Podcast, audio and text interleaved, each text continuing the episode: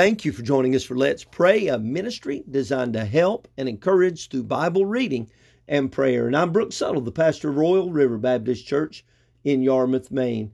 Our scripture reading is found today in the book of Hosea, chapter 2, verses 14 through 16. And while you're finding your place in your Bible, let me remind you uh, that this chapter uh, is dealing with the call uh, to obedience. And we're dealing particularly uh, with this thought, the cause of obedience, and or, or we could say the causality or the constraint of obedience. And I said on yesterday that God encourages obedience, and He does that by addressing our failures. We found in verse 14, He said, Therefore, behold, I will allure her. And so we find the drawing of God, God drawing by way of a promise. I will. This is what I'm going to do. I'm going to draw Israel. Uh, Hosea speaking of Gomer as a illustration of uh, Israel and God's relationship with Israel. Therefore, behold, I will allure her. So God is the one that makes the move. He's the one that makes the first move, and He draws us to Himself. He encourages obedience not only by His drawing, by His destinations. He's going to bring her into the wilderness. He's going to uh, speak peaceably uh, to her comfortably the Bible says. And then he's going to uh, promise deliverance. There is a way of provision and purpose. So let's look now at this scripture, the scriptures in verse 14 through 16. Therefore, behold, I will allure her and bring her into the wilderness and speak comfortably unto her. Now I will give her vineyards, and from thence the valley of Achor for a door of hope. And she shall sing there as in the days of her youth, and as in the day when she came up out of the land of Egypt.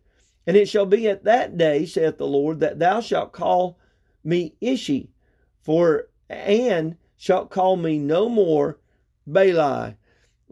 As we look at this, we find, uh, as I said, that God encourages obedience by addressing our failures. And so He's dealing with uh, their problems. He's going to take them to the wilderness, a place of um, a place where they're going to have to really reflect where dry, there's dryness. Really, sin leads us to that place as well. But I'm glad that God doesn't let us just wallow in our sin and enjoy it forever. There is pleasure in sin, but there's also uh, an end. And there's a place uh, that we come to that's a place of destruction, a place of despair.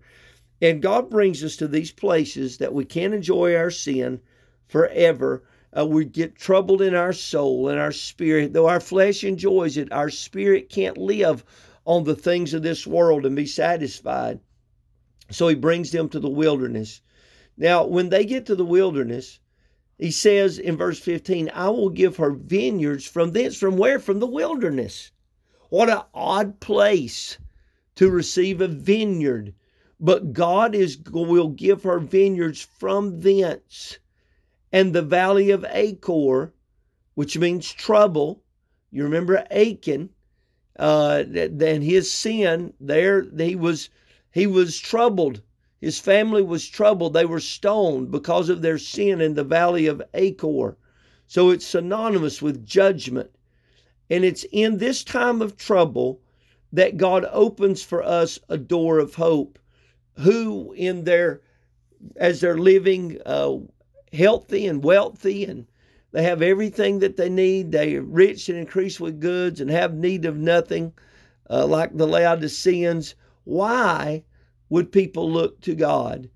But God brings us to these times of dissatisfaction in our lives to realize that there's more than the physical, there's more than the temporal, there's something that's uh, eternal, something that's spiritual, there's this inward man that needs satisfaction and it can't find it in the things of the world.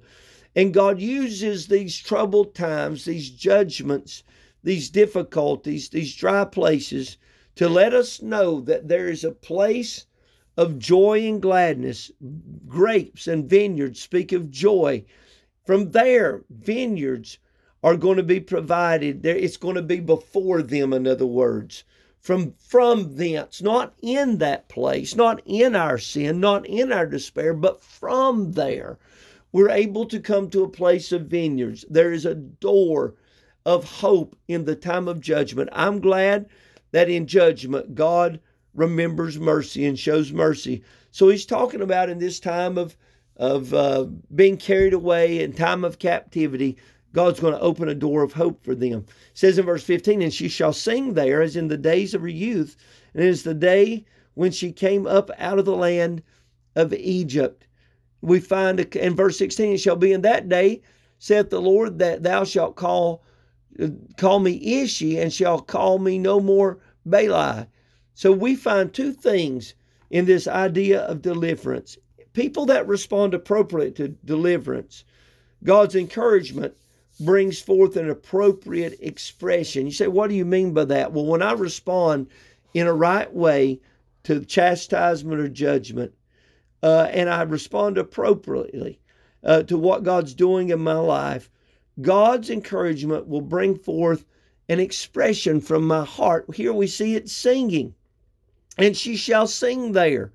God's going to put a song because they have recognized the error of their ways. They, their true hope is in the Lord, and they're going to sing as when they were delivered. Many people have lost their joy. The Bible says, Because iniquity shall abound, the love of many shall wax cold. What this nation needs, what we need in our churches is revival. That God had caused us to sing is when we got saved, and that we'd remember what God's done for us and return to the Lord for those that aren't saved. That we would recognize that God has deliverance for us and that we would receive it and be able to sing for those that have not been saved and for those of us that have, that we would return to the Lord. Then we see it's not just in singing, but it's in salutation. It says, This is what they're going to say. And it shall be at that day, saith the Lord, that thou shalt call me. They're going to they're going to recognize God in a different way. They're going to salute him in a different way. And it's in a relationship, it's going to be in regards to their relationship. You say, well, what do you mean? They're not going to say anymore, Master, though God is our Master, but they see it as my husband. This relationship this one that is tending to our lives and cares for us. And so when people get right with God, they though God is our Lord, they don't see it as him being a hard taskmaster because they see him as his yoke being easy and his burden light. And they see it as a relationship with the Lord now, as a husband, and not in this taskmaster. Uh, let's go to the Lord in prayer. Heavenly Father, Help us that we get our hearts right with you. From the wilderness and from the despair of judgment, would you help us that we would see you as a loving husband and not as an overlord or a taskmaster? Help us, God, that we get right with you and we would glory in your lordship. We'd love you because you protect us and take care of us, and we want to do the will of God. Help us in this time of trouble to see the door of hope that you have before us, and we'll give you the praise in Jesus' name. Amen. Well, thanks for joining us for Let's Pray. I hope it's been a help to you. And aren't you glad that Jesus is our door of hope? If you have need of additional assistance, you may reach us at 207 899 7949, or you may contact us by going to our website at letspraynow.org. Until tomorrow, hope you have a wonderful day. God bless you. Bye bye.